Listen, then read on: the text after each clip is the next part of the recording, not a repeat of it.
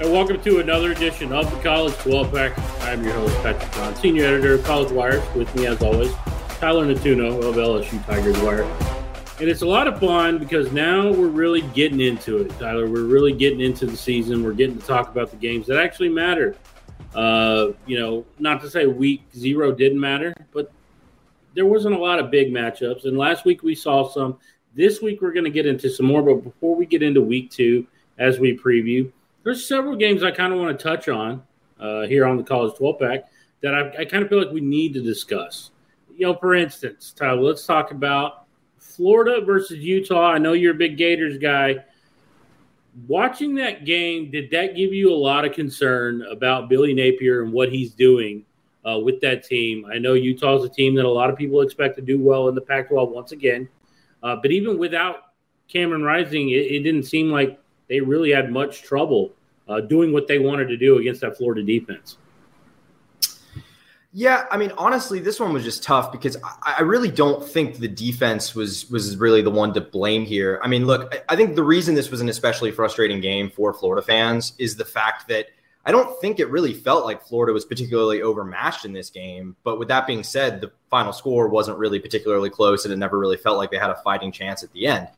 I mean, to me, let's just start where it matters the most, right? And that's in the trenches. I mean, Florida's offensive line got absolutely dominated in this game. I mean, uh, it was it was pretty unbelievable. Now, granted, they were missing their starting center, so that you know certainly played a role. He's probably the best offensive lineman on the team overall, but still, I, I mean, the, the, tackles, the starting tackles were getting beat off the edge all night. You know, they couldn't run the ball. This is a run first team. They couldn't run the ball at all. I actually thought Graham Mertz played pretty well. I mean, for being under pressure all night, you know, he he he's not a guy that is mobile enough to get away from that, kind of like Anthony Richardson was last year. So it's just a bit of a different dynamic there. But I thought he ran the offense well and executed the plan. The problem was more with the plan itself. I mean, you know, it was the scheme was just not very aggressive. You know, the the they were moving the ball slowly when they were trailing in the second half. It wasn't very aggressive, and Utah came out with a brilliant game plan, I thought, and Florida never really came out of what they were trying to do, even when it clearly wasn't working.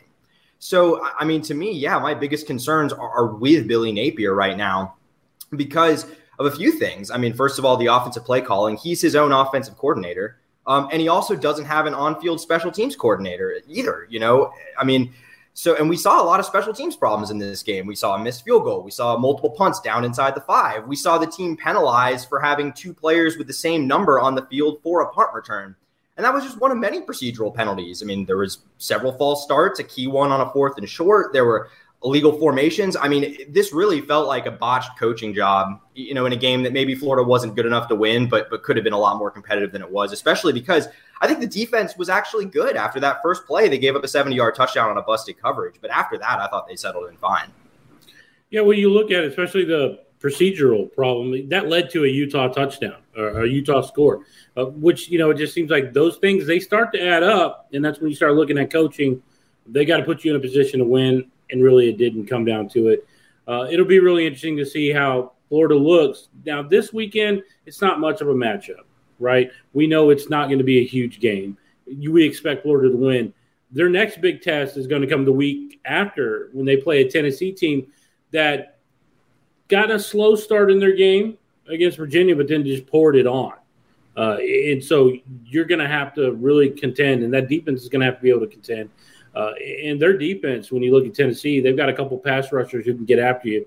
So Graham Mertz will be tested in that game, but we'll get more into that game next week let's talk about the game that pretty much the entire world was watching Colorado at TCU.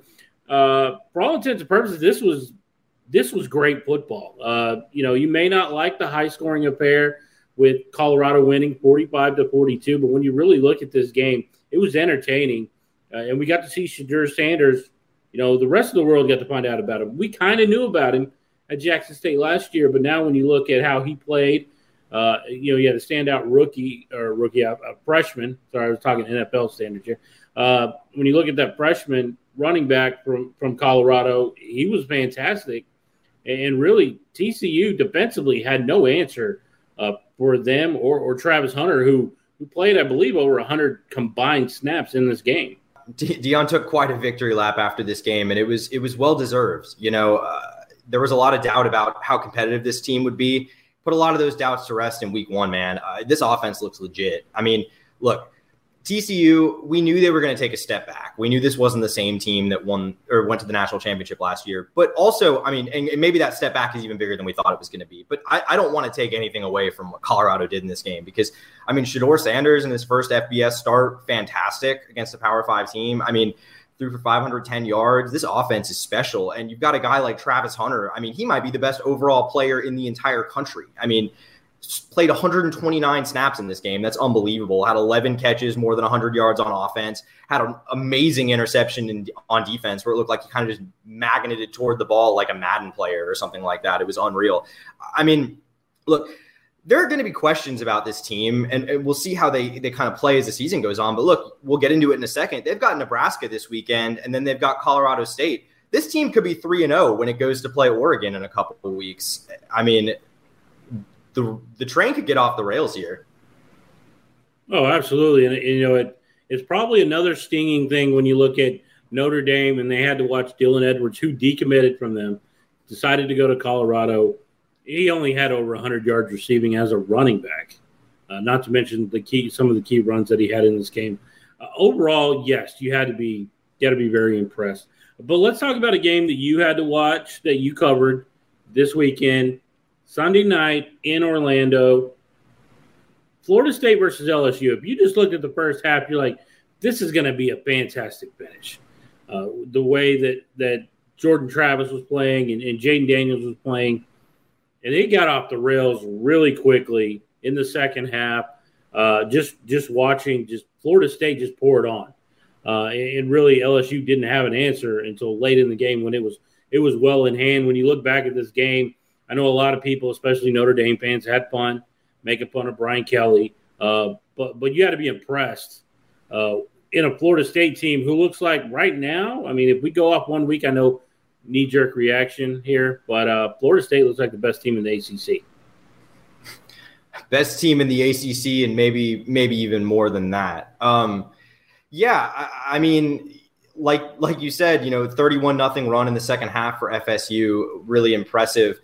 And I just want to circle back to what I said last week when we previewed this game. You know, I said that I think LSU secondary is the weakness on defense and maybe on the entire roster, but I wasn't sure if FSU had the down downfield threats to test that. Uh, they do. I feel pretty confident now saying they do. You know, Keon Coleman, transfer from Michigan State, was phenomenal. Uh, he went over 100 yards, had three touchdowns. Johnny Wilson also went over 100 yards in this game. I mean, Jordan Travis, this offense – look, Jordan Travis wasn't like perfect in this game. He had some mistakes, had some bad throws and bad decisions, but he's such an electric player. I mean, the way he just keeps plays alive, extends them, get out, gets outside the pocket, and makes things happen. It's really special. And I mean, you know, I think the real story to me, as much as everyone was talking about the FSU def- uh, offense, to me the main story was the defense, and particularly the front four. I thought was fantastic against an LSU offensive line that sort of all of us in tune with with the team thought was going to be one of the team's strengths this year. You know, returning almost everyone from last year's team, they got absolutely bullied in this game. So, you know, I think offensively, LSU wasn't running the ball at all outside of the plays Jayden Daniels was making. I thought Daniels was fine. You know, he was productive. Wasn't a particularly efficient game from him, and he was under a lot of pressure. But I mean, yeah, it, it was really a disappointing second half. And to me, the overall biggest takeaway from this game is, is where was Harold Perkins? I mean, you know, we knew that he was going to be uh, playing more reps off the ball in coverage as an inside linebacker. But that's where he played almost the entire game. And he was really just MIA in this one. Uh, barely impacted the stat sheet, didn't really impact the game at all. I mean, this is a guy that was one of the most disruptive pass rushers in the country last year. I understand you want to kind of have a more developed repertoire with him, but like at, at some point, you got to just use this guy the way he's going to impact the game.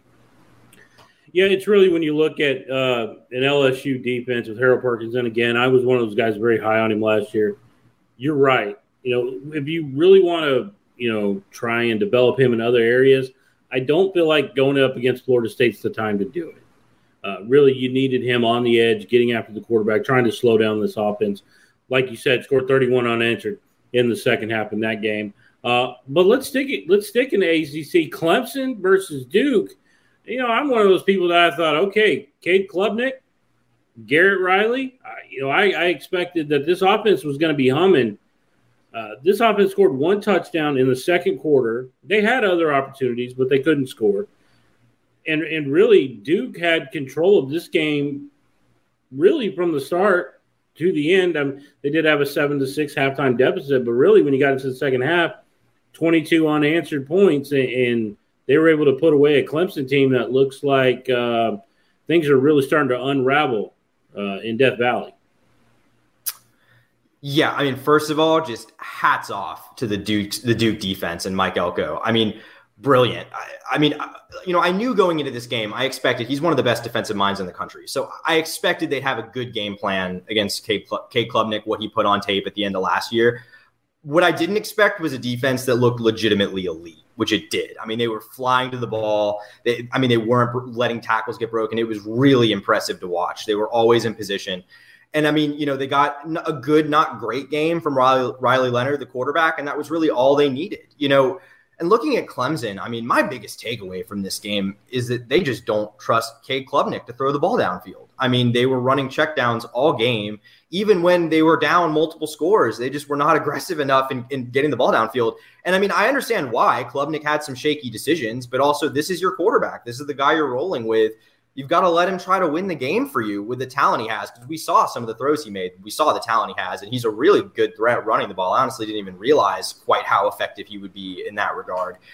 Um, but yeah, I mean, there are concerns for Clemson because you made that big change at offensive coordinator. You went and brought in the outside hire and it, with Garrett Riley, and it, the offense looked exactly the same. And you're still missing playmakers out wide. You know, you haven't had those in a few years, and you refuse to use the transfer portal. So, you know, we'll see. Obviously, you know, Clemson could easily right the ship. This Duke team might be really good, but I've got a lot of questions, especially because of how good teams like Florida State and North Carolina look this weekend. And not to mention, uh, Clemson will be seeing Florida State and have you know in Death Valley in just a few weeks. They get some tune-ups, but we'll see. Uh, but I'm starting to think that Florida Atlantic Clemson game might be a fun one to watch and see how Tom Herman attacks Clemson, uh, if they're afraid to really challenge, go down the field, it might be a sneaky, interesting game. But let's talk about the Battle of the Carolinas that happened in Charlotte, North Carolina, South Carolina. You know, these are two teams they've met before. We know this, and and where you look at where we expected South Carolina to be, could they be as you know as good as they were late in the season last year when they took down a Clemson team, when they took down a Tennessee team?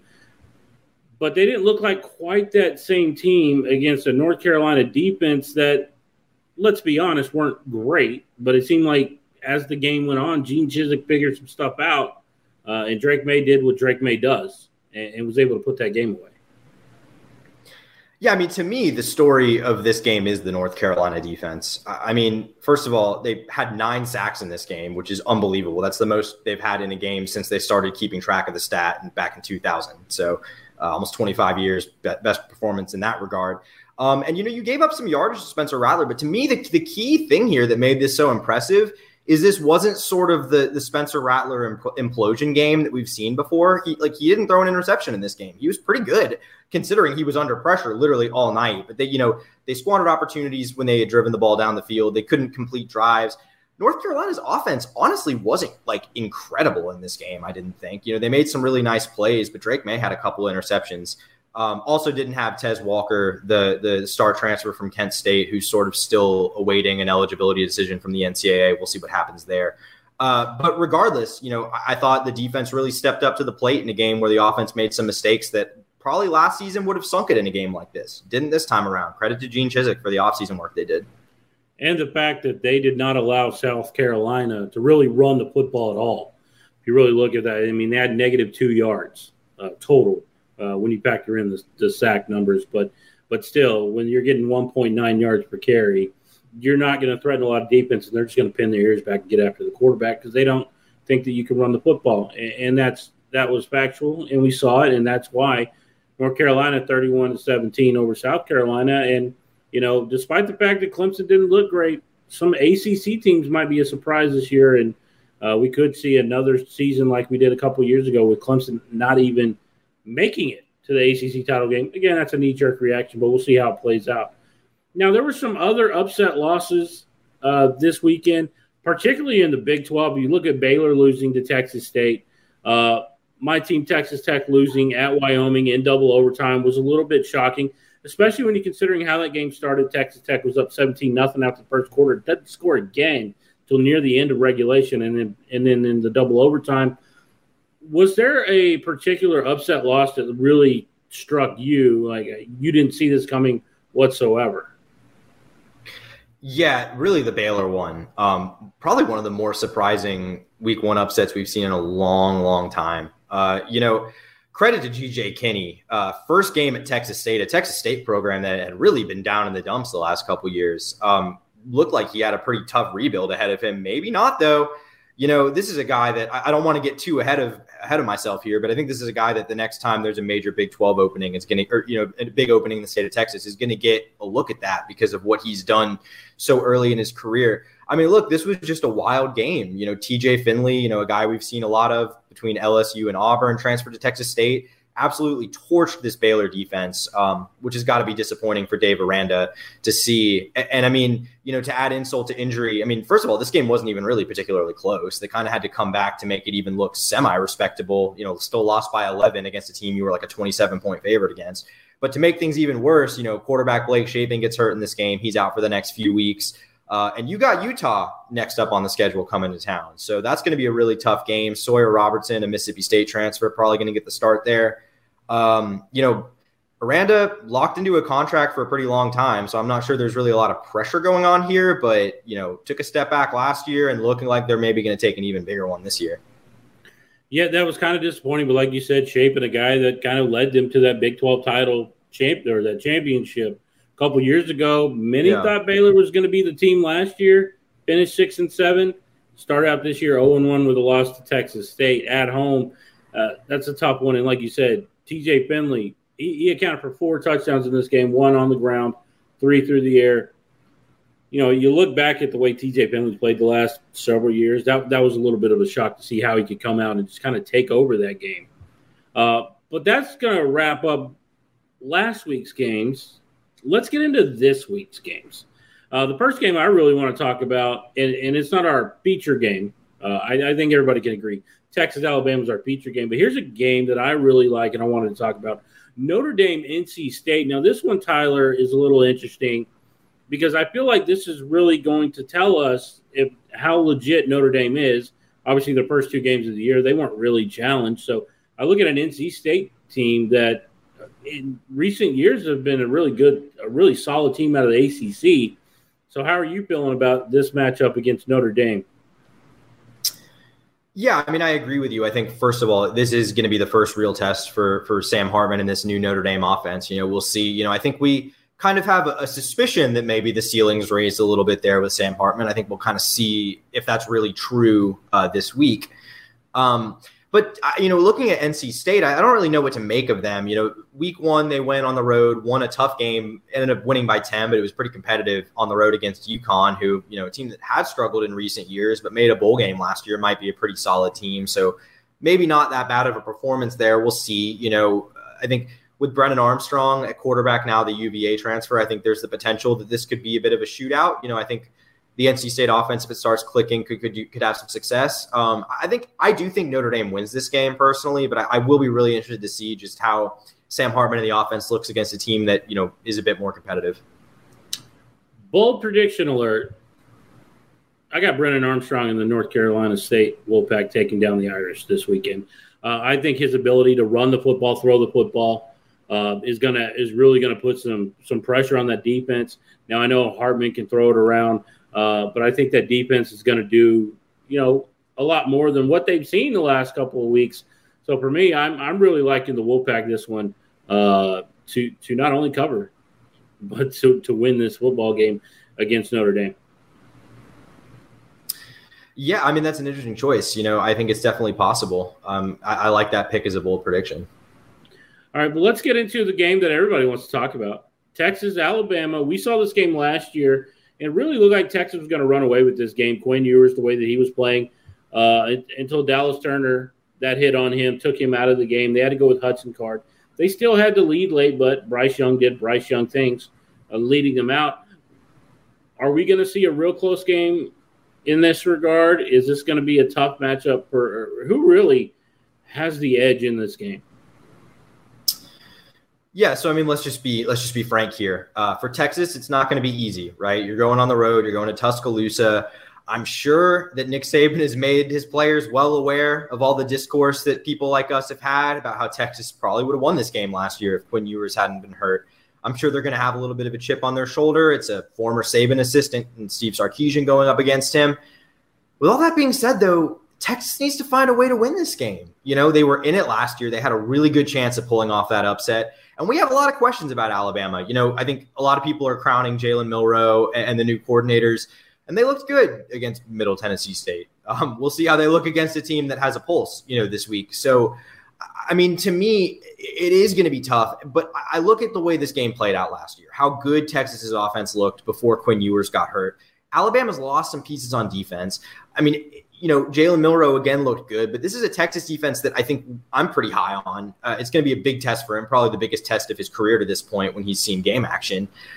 Look, uh, I'm just going to say it. I think it's going to be tough, but I'm going bold prediction alert here. I think Texas pulls it off. I think they go into Tuscaloosa and they beat Alabama and get a really uh, tenure defining win for Steve Sarkisian.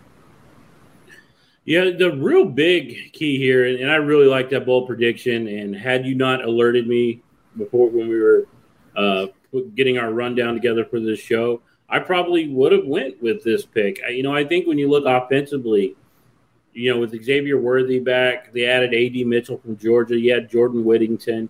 Uh, their running back stable is pretty good when you look at C.J. Baxter, Jonathan Brooks, some of the guys that they have.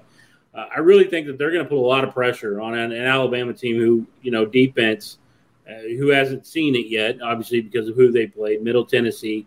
I really find it it was almost hilarious if you got on social media. And it seemed like everywhere you turned that Alabama fans were like, see, told you the offense is better. See, told you the defense is better because we got new coordinators, but let's tap the brakes a little bit.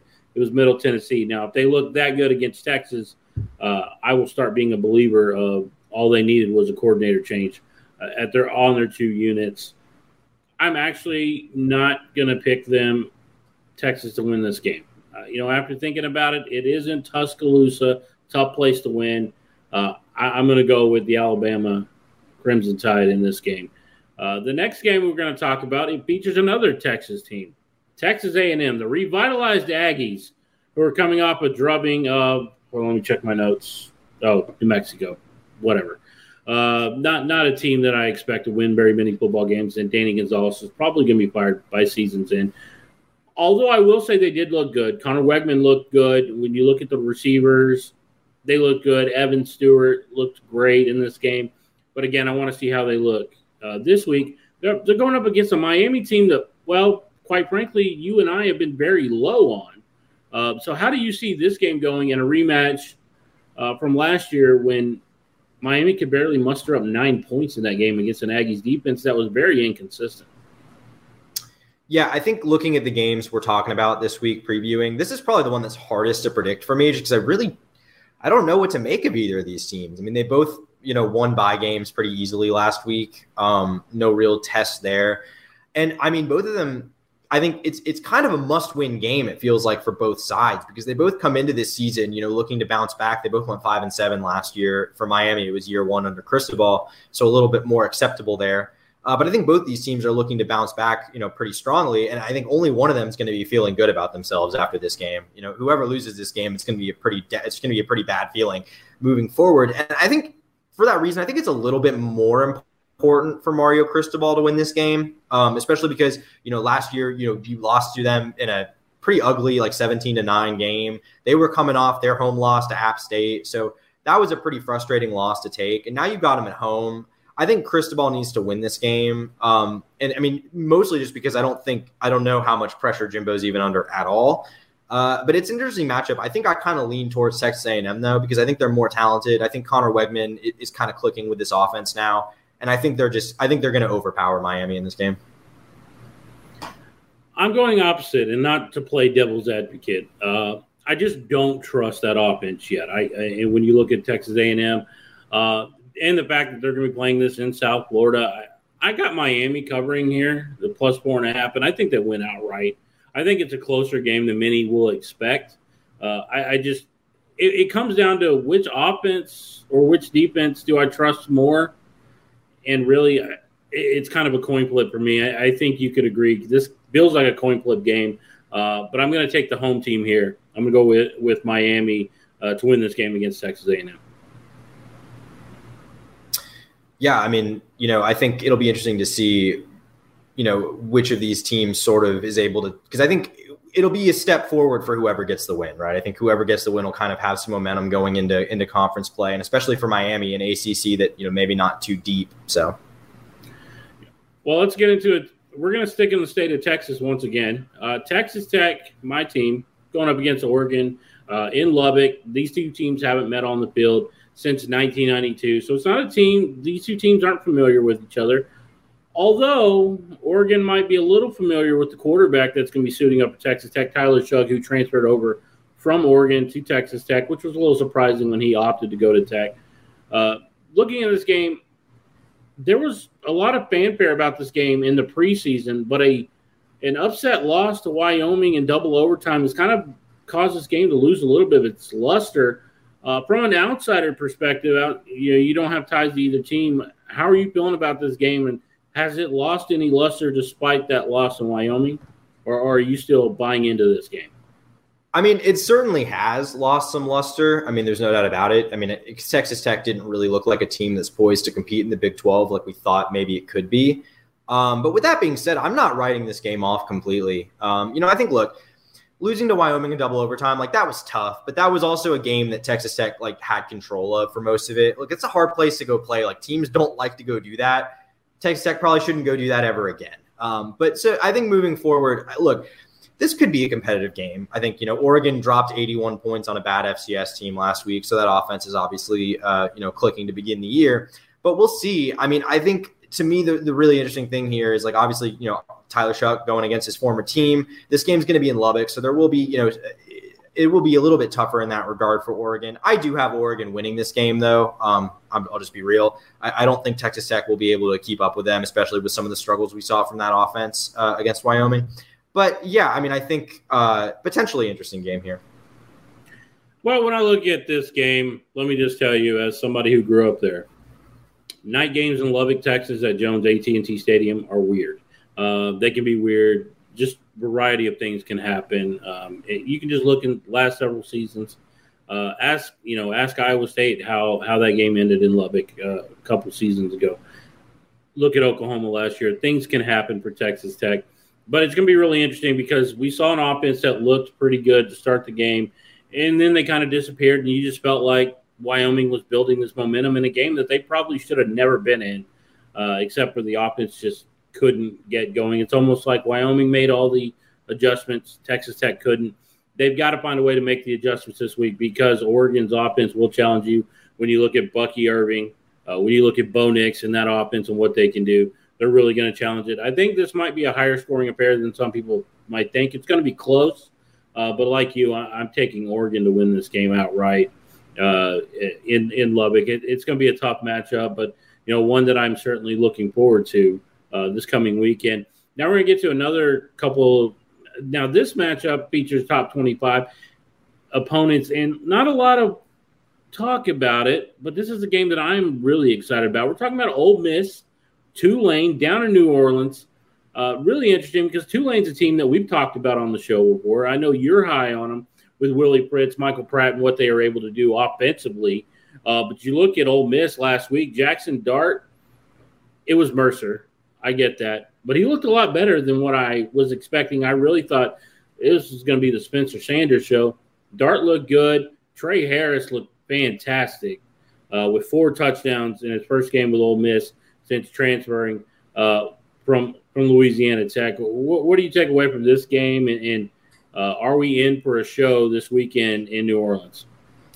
I think we are. I mean, I think this is a fascinating game. Um, you know, for a few reasons. I think looking at Ole Miss, you know, yeah, Jackson Dart did play well against uh, against Mercer. There's no doubt about that. But I still think this is a, an Ole Miss team that could potentially be in the midst of a bit of a quarterback controversy. You know, especially when you have such an experienced guy like Spencer Sanders currently sitting on the bench. I mean, all three of the quarterbacks, uh, Dart, Sanders, and Walker Howard, they all played in this game. Uh, Sanders and Dart more than Howard But uh, so I think you know this is. Uh, I think you could certainly see some changes made still uh, if, if if Dart were to come out struggling against Tulane. Look, I, I mean, I've said it a lot on this show. I really like Tulane. I think you know they bring back a lot despite losing their running back from last year. I think winning this game against a ranked SEC team would be a huge springboard for them going into what could be another really special season. And you know what? I think it's going to be a shootout, and I think they do it. I think they pull out the win over Ole Miss. I think they pull the upset. I have enough questions about Lane Kiffin's team coming into this season, particularly on defense. This is my lock of the week, and I'm going actually going with Ole Miss to win this football game. I think just offensively, they've got too much firepower for Tulane. Uh, we do know Tulane did very a very good job last week against a very talented South Alabama team, and they won pretty handily, 37-17. Uh, but I just think Ole Miss, with all that they added in the offseason, when you talk about the transfer portal, I think it's going to be too much for Tulane in this matchup. So that's why I'm going with with Ole Miss in this game. Now, if Tulane had a better run game that I was worried about, I might say Tulane here, but I'm going with Ole Miss just because of everything that they have. Mm-hmm. Would just like to point out Tulane did play a legitimately good team in Week One. They pretty heavily dominated a very good South Al team, um, which has a good defensive team. So that actually that gives me a lot of confidence uh, heading into the Ole Miss game, just because they've actually been more tested to this point than Ole Miss. Regardless of which side you're on, whether you're Team Patrick and going with Ole Miss or Team Tyler going with Tulane here, uh, I think it's going to be a great game, and you should be tuning into it, uh, regardless if, if you, whether you have a dog in this fight or not. Uh, another game that's that's going to be interesting here. We got a Power Five versus Power Five matchup. Illinois going to Kansas, a place that they haven't played since 1892 uh, in Lawrence. The last four matchups have all been in Champaign, Illinois, but not since 1968. You know, Kansas is a team that's really been sneaky. When you look at Devin Neal running the football, uh, their quarterback is really good in, Jalon Daniels, not to be confused with Jayden Daniels at LSU. Uh, their offense is good, and they have some playmakers on the defensive side of the ball. What's going to be interesting with Ryan Walters no longer at Illinois, and they struggled against a very good Toledo team last week. Were able to pull out the win. Can Illinois do enough defensively to slow down uh, Kansas offense that looked like it was clicking, albeit it was against Missouri State uh, this past weekend? Yeah. Uh, so first of all, this game is on Friday night, I believe, uh, and if Friday that's the night. case yeah, Friday night. Definitely watch this game. Um, nothing else on TV. This is going to be an interesting game. I think really sneakily interesting. The kind of game that a couple years ago wouldn't have really had any juice at all. Uh, but this year is really interesting because I think among other reasons, it's going to be a cool like contrast of styles kind of game. You know, obviously a, a, an Illinois team that's a Bret Bielema team. You know, sort of just doing Wisconsin light at Illinois. You know, they run the ball, they play really tight defense. Uh, even without Ryan Walters, I think that's going to continue to be the case. Um, versus a Kansas team that, you know, spreads the ball out, is a pretty electric offense. And what's exciting about this is we're going to see Jalon Daniels uh, return to the field. You know, didn't play in week one. Jason Bean got the start, was, you know, did took care of business against Missouri State. But, you know, Jalon Daniels was really the quarterback that kind of spurred their 6 and 0 start last year, or 5 0, 6 0, however many games they won to start the year last year. He really spurred that. And, uh, you know, with, with his play, battled injuries down the stretch, came back, but was never quite the same. Uh, they're hoping he's healthy now, and if he's healthy in this game, it could be a real show. Um, so I think Kansas does win this game, but I'm really curious just to see first of all how healthy Jalon Daniels looks and what that offense looks like, if so. You know, I'm I'm with you. I'm going with the Jayhawks in this game, but I, I will add this caveat: if Luke Altmyer is able to take over this game, I, I really think with his ability, he can run the football a little bit. He can throw the football, limit the turnovers. I think Illinois could win this game. However, I just think there's too much on the Kansas side to really for Illinois to be able to win this football game, which is a shock because just a couple years ago we were just talking about how this Kansas team had no talent under Les Miles before he was fired, and then they had to go in another route. Uh, I'll agree with you though. Kansas Friday night. Now, normally on the college 12 pack, we stick with 12 topics, but there's a, another game we haven't talked about yet that I feel like we needed to. So we're going with a 13 pack, the Baker's Dozen. Nebraska, Colorado, an old Big 12 matchup. And now we get to see this game. A pair of coaches with contrasting styles. Matt Rhule, known as a program builder, he's got Nebraska coming in to Boulder to face Coach Prime uh, and that reloaded Colorado team. How do you see this going down uh, this weekend or early kickoff. This is a big noon kickoff. Uh, how, how do you see this game going? Yeah, another noon Eastern time kickoff and another game that I everyone is just fascinated by, just out of sheer you know morbid curiosity um, over what Colorado is able to do in this game. You know, home opener under Deion, obviously going to be an electric crowd there, I'm sure, uh, even with an early kick locally. Um, but look, I think that I, I, think that it's going to be interesting because I think this is a tougher test defensively for for Nebraska, uh, for Colorado. Nebraska's defense is is pretty solid. I think you know looked good last week against Minnesota, a game that by the way they lost on a last second field goal uh, in Matt Rhule's debut. Really, a game they probably should have won. Uh, according to ESPN's Bill Connelly, they had like a six percent post game win expectancy in that game. Minnesota did. Uh, so a really brutal loss to take in week one. But defensively, Nebraska looked good, and I think that they'll be a lot tougher for for Colorado to do the things they did against TCU uh, to Nebraska. But with that being said, I don't think this Nebraska offense is built to keep up in a shootout um, at all. You know, Jeff Sims threw three picks against Minnesota. Minnesota is not exactly a world beater of a team offensively. Uh, nothing compared to what this Colorado team brings to the table in terms of speed and athleticism and playmakers. So actually, this is my lock of the week. Uh, Colorado wins Deion's home opener against Nebraska um, pretty comfortably too. I'm with you. I'm, I'm going with Colorado as well. And, and, for something that you talked about, Jeff Sims' inability to protect the football, uh, Travis Hunter is a pretty good ball hawk. Uh, we know he can catch the football. Uh, we saw it last week. He had 11 receptions in that game uh, and an interception. I wouldn't be surprised if we saw another big game from Travis Hunter, intercepting the ball, catching the ball. I, I agree. I just, when you look at the way that they build these teams up, and, you know, weeks ago, I probably would have leaned Nebraska here. Uh, but based on what I saw last week and on for both sides, when you talk about Nebraska, and Colorado, I agree with you. I just don't think that they have the offensive firepower to keep up with Dylan Edwards, uh, uh, running back, or, or Shedeur Sanders, or, or the, that any number of wide receivers that they're going to line up for Colorado. So I'm with you there, Tyler. I'm, I'm going with Colorado to win the home opener. Start two and zero, oh. likely three and zero oh as they get uh, get ready for Pac-12 play in just a few weeks. Yeah, I mean it's you know could be really fascinating. You know, you look at that schedule and there's tough games, but there's a lot of winnable games. And if they're three and zero oh going into that Oregon game and they pull that one off, who knows where the ceiling is this year? Uh, I would expect a lot more big time recruits to be committing to playing for Deion Sanders if they start the season 4 0 with a win against Oregon uh, in week four. Uh, but that's going to do it for this edition of the College 12 Pack. For Tyler, I'm Patrick. See you next week.